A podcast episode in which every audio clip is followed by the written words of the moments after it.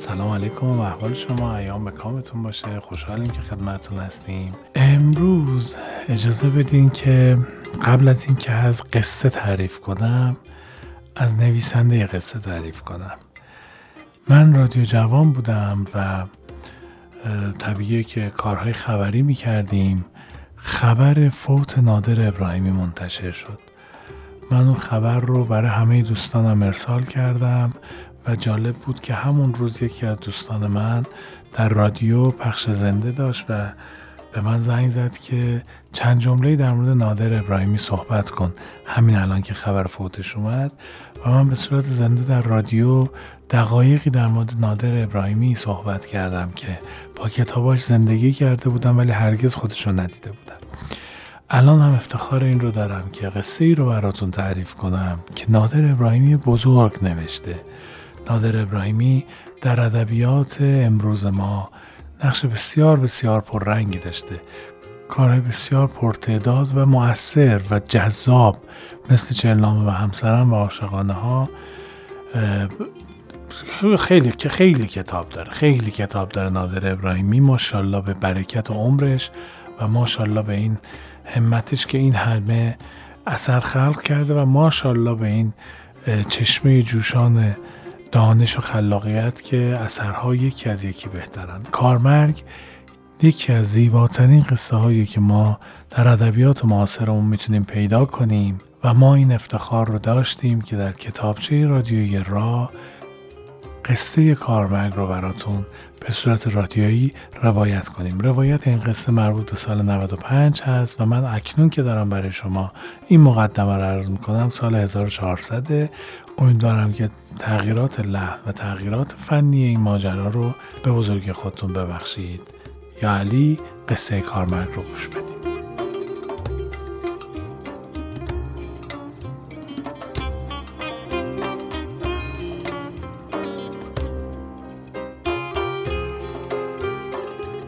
این کتاب شامل این قصه ها هست: گفتگوی من و غریبه صبحگاهی، کار مرگ، سکوت، قهرمان من، قهرمان ذلیل من، تپه، قصه نقاشی که عاشق شد و معشوق از او خانه‌ای خواست، عشق من، چاد.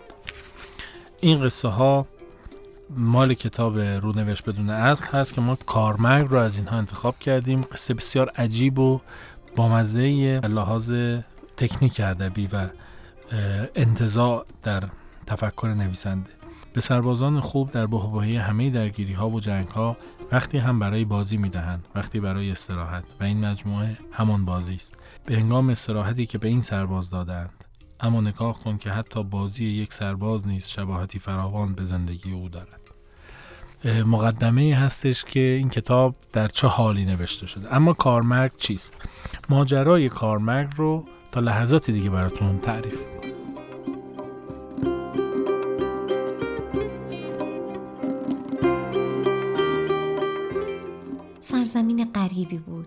سرزمین غریبی بود. اومیسیاکو مرا به آنجا دعوت کرده بود. اومیسیاکو نمی‌توانست مرا به سرزمینی دعوت کند که هیچ کس از وجود آن آگاه نباشد. هیچ اطلسی آن را نشان ندهد و هیچ رادیو و تلویزیونی اخبار مربوط به آن را در سراسر جهان پخش نکند. من میبایستی پیش از اینها عکس رئیس جمهور یا پادشاه میهن اومیسیاکو را در روزنامه ها دیده باشم.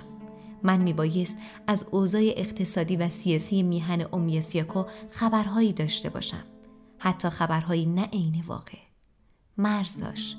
میهن اومیسیاکو مرز داشت و مرزبان. قطاری مسافران را در مرز میهن اومیسیاکو پیاده می کرد. گرچه در قطاری که مرا به آن سرزمین می برد هیچ مسافر دیگری وجود نداشت و من لوکوموتیو را هم ندیدم، ماموران ایستگاه آخر را هم ندیدم، میوه فروشان عجول دورگرد را هم ندیدم که معمولاً پای کوبه ها سر بلند می کنند و سبد میوه هایشان را بالا می گیرند و نشان می دهند. چه وحشت آور است که انسان در سرزمین ناشناس از قطاری پیاده شود که در آن قطار هیچ مسافر دیگری وجود ندارد.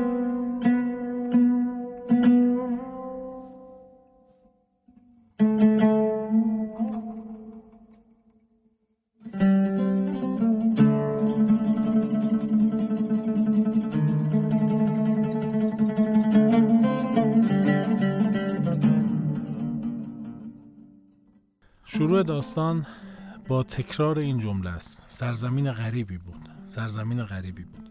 ماجرا اینه که راوی آقایی به نام اومیسیاکو رو میشناسه که ایشون دعوتش میکنه به کشوری به همین نام، به نام اومیسیاکو، که لازمان و لامکان هست. و راوی میگه که وقتی که من میرفتم نه روی نقشه بود، نه اطلاعاتی ازش داشتم، نمیدونستم پایتختش کجاست، نمیدونستم کجای نقشه است، نمیدونستم تو کدوم قاره است، هیچی ازش نمیدونستم و دعوتنامه با بلیت برای من ارسال شده بود و من بلیت رو نخریدم که بپرسم به کجا دارم میرم. و جالب اینجاست که مأمور قطار این بلیت رو سوراخ کرد و من گفت سفر به خیر، ولی نفهمیدم سفر به کجا به خیر. و اون قطاری که من رو به اومیسیاکو میبرد بدون هیچ سرنشینی بود و من حتی لوکوموتیو هم ندیدم و این عجیب ترین سفری بود که در طول زندگیم داشتم میرفتم و خیلی خیلی عجیب بود. اومیسیاکو مرز داشت، مرزبان داشت، ولی در هیچ نقشه جغرافیایی دیده نمیشد. میرسن به شهر اومیسیاکو یا به کشور اومیسیاکو و آقایی به همین نام، یعنی به اسم اومیسیاکو، میاد و ایشون رو سوار میکنه و هرچی میگه که شما هیچ کس نیست، هیچ جا نیستید. میگه نه اتفاقا ما زندگی جاریه در کشورمون و در شهرمون و اتفاقا خیلی هم جمعیت داریم و این حرفا. میرن توی جمعیت و میرن توی شهر، میبینن که اوه چه خبره. اینجا راوی میگه که من پرسیدم در کشور شما جنگ اتفاق افتاده؟ میگه نه. میگه پس حتما بیماری خیلی لاعلاجی فراگیر شده در شهر. میگه نه، ما همه بیماری ها رو، اساسا بیماری رو جواب کردیم. میگه خب این چه وضعشه؟ چرا انقدر تابوت؟ صدها تابوت دیدم و هزاران آدم که با لباس های یک دست مشکی اینها رو، تابوت ها رو روی دست گرفتن و آرام آرام گریه میکنن. نه کسی زجه میزنه، نه کسی مویه میکنه، نه کسی پیراهن چاک میکنه و گورهای بسیاری در کنار خیابان هست. و اومیسیاکو انقدر آرام ایستاد در کنار خیابون که من چشمم سیر بشه و دقیق همه اینها رو ببینم. میگفتش که اومیسیاکو من رو به بنبست پرسش میبرد. هر چه میپرسیدم اینها کیان؟ میگفتش که مردم مان. چرا انقدر مرده دارین؟ نه جنگ داشتین، نه بیماری فراگیری در کشورتون هست. میگه اینا مرده نیستن. میگه مگه میشه این همه گور، این همه عزاداری، این همه تابوت، مگه میشه؟ میگه در تو اینا هیچ کدوم مرده نیست. میگه پس دارید چیکار میکنید؟ میگه ما داریم مراسم خودمون رو اجرا میکنیم، کار بدی نمیکنیم. خلاصه میگم من با بهت و حیرت و ناراحتی شب رفتیم خونه خود اومیسیاکو و من رو برد به اتاقی و گفتش تو این اتاق استراحت کن. ساعتی بعد اومد، نیمه های شب بود، در زد و من بیدار بودم. اومد گفت میدونستم خوابت نبرده. رفتم تو، گفتم چه وضعشه؟ چرا من جواب نمیدین؟ چرا نمیگین چه خبر شده تو این شهرتون؟ این همه آدم، این همه تابوت، این همه گور، این همه عزادار و تو میگی که اینها گورهای بدون مردن. میگه اومیسیاکو از این حرفت خوشش اومد. میگه تکلیف روشن کن. میگه شما تو شهرتون مراسمی دارید به نام حج؟ میگه بله داریم. میگه شما در شهرتون مراسمی دارید به نام سر زدن به اهل قبور؟ میگه بله ما داریم. میگه ما در کشورمون مراسمی داریم به نام کار مرگ. میگه این چه مراسمیه؟ میگه زنده ها میان و روح خودشون رو میفروشن. زنده ها میان و مرگ رو تجربه میکنن. میگه یعنی چیکار میکنن؟ بریم برگردیم براتون تعریف میکنم کار مرگ چیه.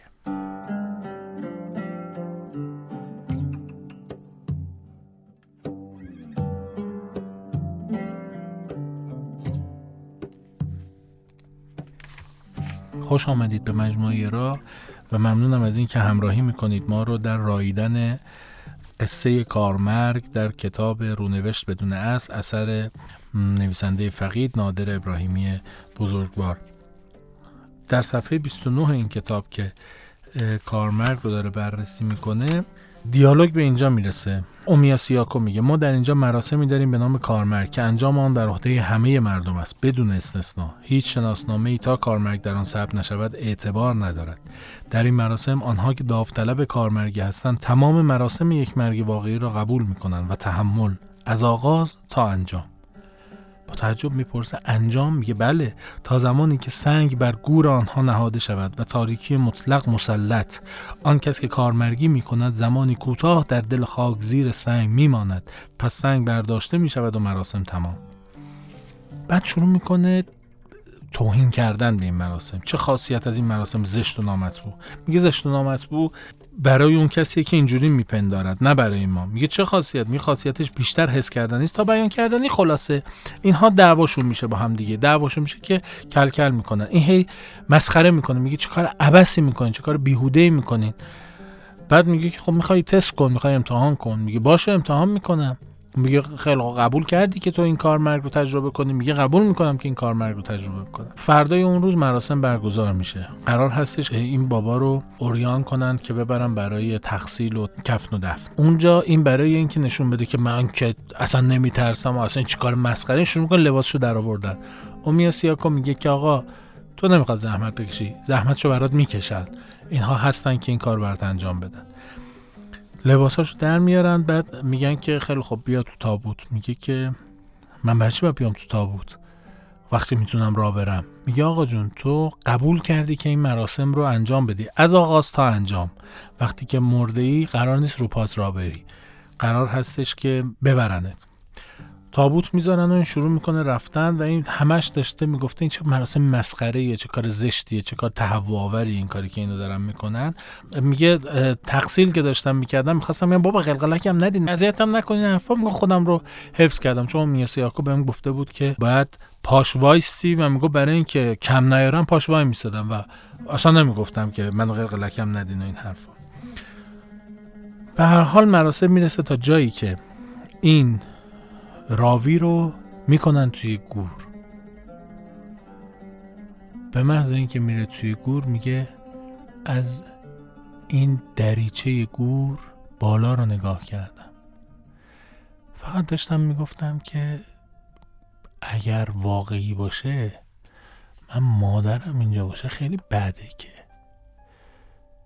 کاش داداشم بود بهش میگفتم دقیقا مامانو ببر نبینه. گفت سرم رو گذاشتن توی گور، دیدم یه نفر بالا داره گریه میکنه، میگه بذارید یه بار دیگه صورتش رو ببینم. گفت نگاش کردم نشناختمش. بعد تصور کردم که خب این فرض کن خواهرم باشه، فرض کن مادرم باشه. گفت کم کم داشتم میفهمیدم چه بلایی داره سرم میاد، تن داده بودم به این قضیه. این حس اینجای آدمی که زنده زنده در گور رفته حس غریبیه. یه موسیقی بشنویم بیایم براتون تعریفش میکنم. چمارق شب خواندی و رفتی، دلم را لرزاندی و رفتی، شنیدی غوغای طوفان را، ز خواندن و ماندی و رفتی، ز باغ قصه به دشت خواب، سایه ابریست در دل مهتاب، مثل روح آزرده مرداب، دلم را لرزاندی و رفتی، چو مرغ شب خواندی و رفتی، آخه تو اشک سرده زمستان را، چو باران افشاندی و رفتی.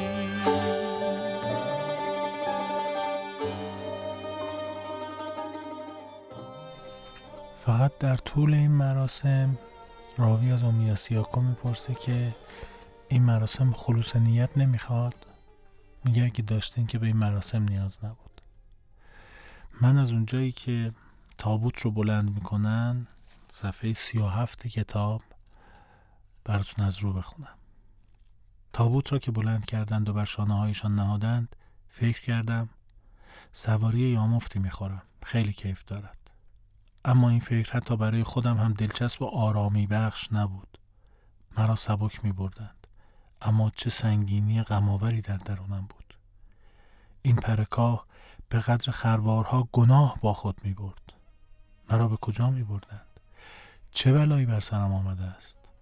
امروز چه روز از چه ماه از چه سال است. این دیگر به راستی مسخره است که من روز و ماه و سال را هم از یاد بردم. حتی اگر تقویم بغلی هم را به همراه داشتم نمی توانستم بفهمم که امروز چه روزی است، یا شبی ظلمانی یا ابدی. این محال است، محال. با این وجود هنوز در این تاریک روشن یک افسون جای شکرش باقی است که روزهایی را به یاد می آورم. آن روز را به یاد می آورم که در حق علی می بایست کاری کنم و نکردم. آن روز را به یاد می آورم که می بایست دست پس می بردم و با تمام قدرتم توی صورت آن مرد می زدم که نزدم. آن روز را به یاد می آورم که سیلی نرمی به صورت مرد صبوری زدم که نمی بایست می زدم. لحظه های انهدام روح و لحظه های بی صدا شکستن را به یاد می آورم. افسوس، من می توانستم روح را عطیه‌ای بپندارم که نپنداشتم، و آنچه به راحتی و به سادگی می توانستم باشم نه آنکه خواستم باشم خود چیز بسیار شکوهمندی بود، چه رسد به آنچه که می توانستم بخواهم که باشم. من از اراده نه برای آباد کردن زمین بل برای تخریب خانه خوب خیش مدد خواستم. مرا بر زمین نهادند. با چشمان بسته می دیدم که گروهی گردم حلقه زدند و یکی با ناله می گوید تو را به خدا بگذارید صورتش را برای آخرین بار ببینم. آن صورت نازنینش را. اما صاحب صدا را نشناختم. داشتم دور می شدم. واقعا داشتم دور می شدم. دلم می خواست زنم را با جمله‌ای بسیار کوتاهی تسکین بدهم. چیزی نیست، اصلا چیزی نیست، هیچ نگران نباش.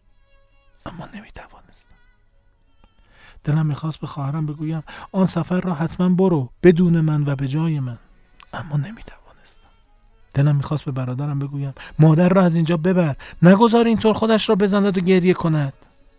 و میخواستم توی چشمان محمود چنان بخندم که باور کند باز هم به قدر آن روزها که الک دلک بازی میکردم و توی صورت دروغگو تف میانداختیم و در میرفتیم بی خیال و شادم. اما نمیتوانستم، زیرا که دور بودم و دورتر می شدم. دلگیرم از غصه می میرم، مرا مگذار و مگذر.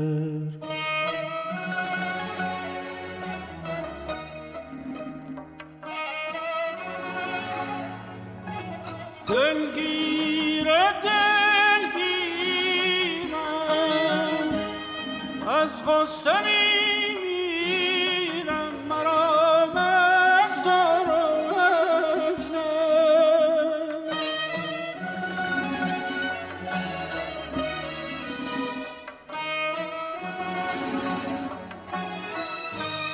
با پای از ره مانده در این دشت تبدار،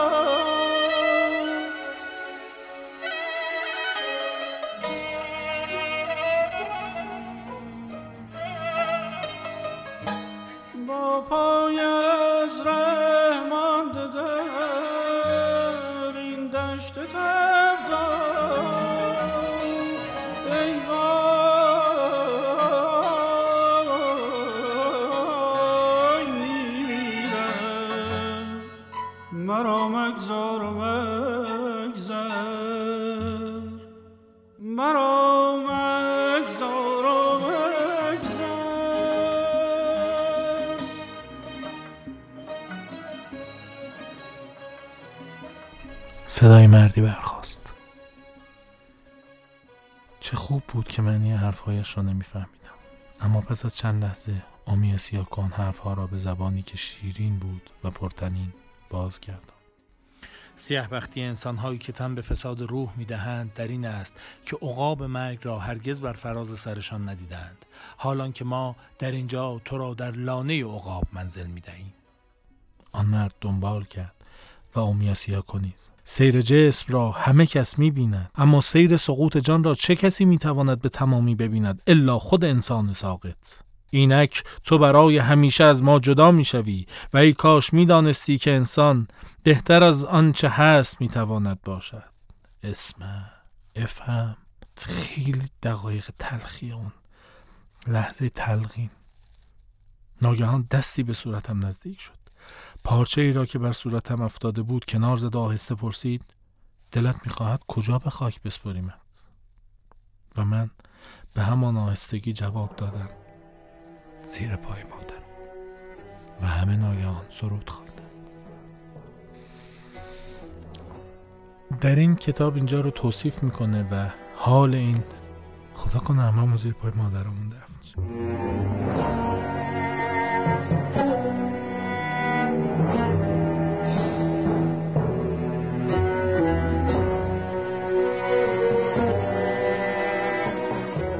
حال این رو توصیف میکنه و میاد جلوتر تا میگه داستان به پایان خود نزدیک میشود و به همیشه خود میرسد.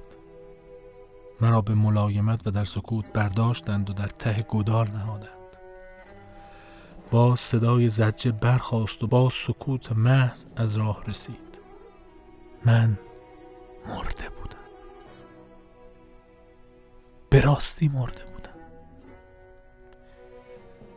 دیگر صدای گریه ها را هم نمی شنیدم. من مرده بودم. با کولباری از تأسف، اشتباه، حماقت و ندامت. زیر لب گفتم: ولقد اهلکنا اشیاءکم فهل من مدکر. همون اندهای شما را کشته ای، آیا پند پذیری هست؟ سوره قمر آیه 51. و گفتم: شما نمک جهان هستید، اما اگر نمک فاسد شود جهان باز به چه چیز نمکین خواهد شد؟ این از کتاب مقدس انجیل متی از سخنان عیسی مسیح بر فراز کوه است. آه که من کافر از خودم چه چیزها می شنیدم. آیا فقط همینها را بلد بودم که بگویم؟ آیا چیزی بیشتر نمی دانستم؟ و آیا اگر باری چنان سنگین بر گرده هایم نبود باز هم نیازی به آیه ها و دعاها داشتم؟ فقط زمانی که سنگ را نهادند یک لحظه گمان کردم که فریب خوردم و در سرزمینی غریب خود را آزادانه به دشمنانم تسلیم کردم. اما این نیز دیگر مهم نبود. دیگر هیچ چیز مهم نبود. آرامشی عظیم احساس می کردم و در اعماق این آرامش البته ندامت هایی هم بود.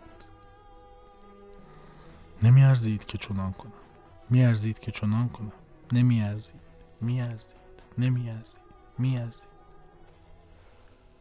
وانگاه تاریکی، خاموشی و سکوت. آیا بازگشتی در میان نیست؟ آیا همه چیز جبران ناپذیر است؟ آیا یک فرصت کوتاه دیگر به من نخواهند داد؟ چقدر تأسف آور. چقدر.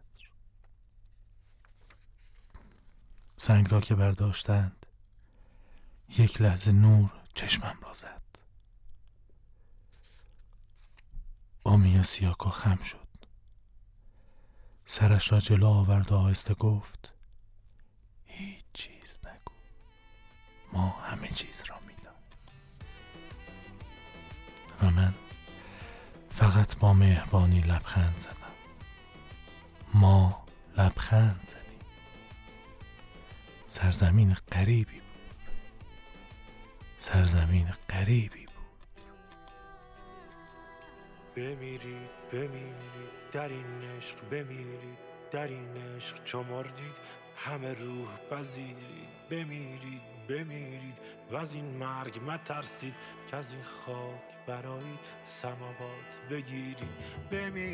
بمیرید و از این نفس ببرید، که این نفس چو بند است و شما هم چو اسیرید. یکی تیشه بگیرید پی حفره زندان، چو زندان بشکستید همه شاه و امیرید. بمیرید به پیش شه زیبا، بر شاه چو مردید همه شاه و شهیرید. بمیرید و از این عبر برایید، جز این عبر برایید همه بد روانیرید. بمیرید و از این مرگ مترسید، که از این خاک برایید سماوات بگیرید. بمیرید و از این نفس ببرید، که این نفس چو بند است و شما هم چو اسیرید. بمیرید در این عشق چو مردید همه رو بمیرید بمیرید و از این مرگ مترسید، که از این خاک برایید سماوات. بمیرید بمیرید و از این نفس، که این نفس چو بند است و شما هم یکی تیشه بگیرید پی حفره زندان، چو زندان بشکستید همه شاه و امیری. بمیرید بمیرید به پیچ شه در شاه، چو مردید همه شاه و شهیرید. بمیرید بمیرید و از این ابر برایید، چو از این ابر برایید همه بد.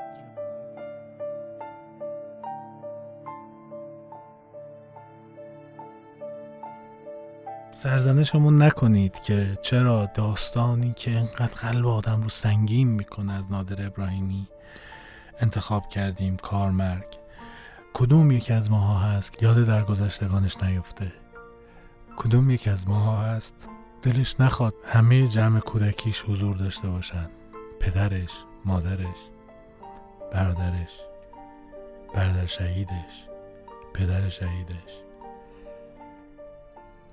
کدوم یکی از ماهاست که پنجشنبه آخر سال دلش نخواد بر زیارت اهل قبور؟ کدوم یکی از ماهاست که یاد پاره ای از جگرش باشه مداوم بهش خوش بگذره؟ ببخشید که این رو انتخاب کردیم و کمی خاطرتون شاید مکدر شد و دلتون سنگین شد، اما من و مجموعه دوستانم فکر میکنیم که نیاز بود یک کار مؤثر و تاثیرگذار از نادر ابراهیمی رو انتخاب کنیم و یعنی ماشاءالله نادر ابراهیمی خیلی کار داره برای انتخاب کردن. کار مرگش یکی از کارهای بسیار بسیار مؤثرش هست. زنهار و تذکر و تذکار درستی به من داشت و به مجموعه دوستانم. فکر کردیم شاید نیاز باشه تذکار این چنینی هم داشته باشیم. اما اگر یاد درگذشتگان کردین، ما هم به نمایندگی از همه مردم ایران برای درگذشتگان تک تک کسانی که این صدا رو دارن میشنوند طلب آمرزش میکنیم و از خداوند متعال آرامش روح برای تمام اسیران خاک آرزو میکنیم. آمین و خدا نگهدار.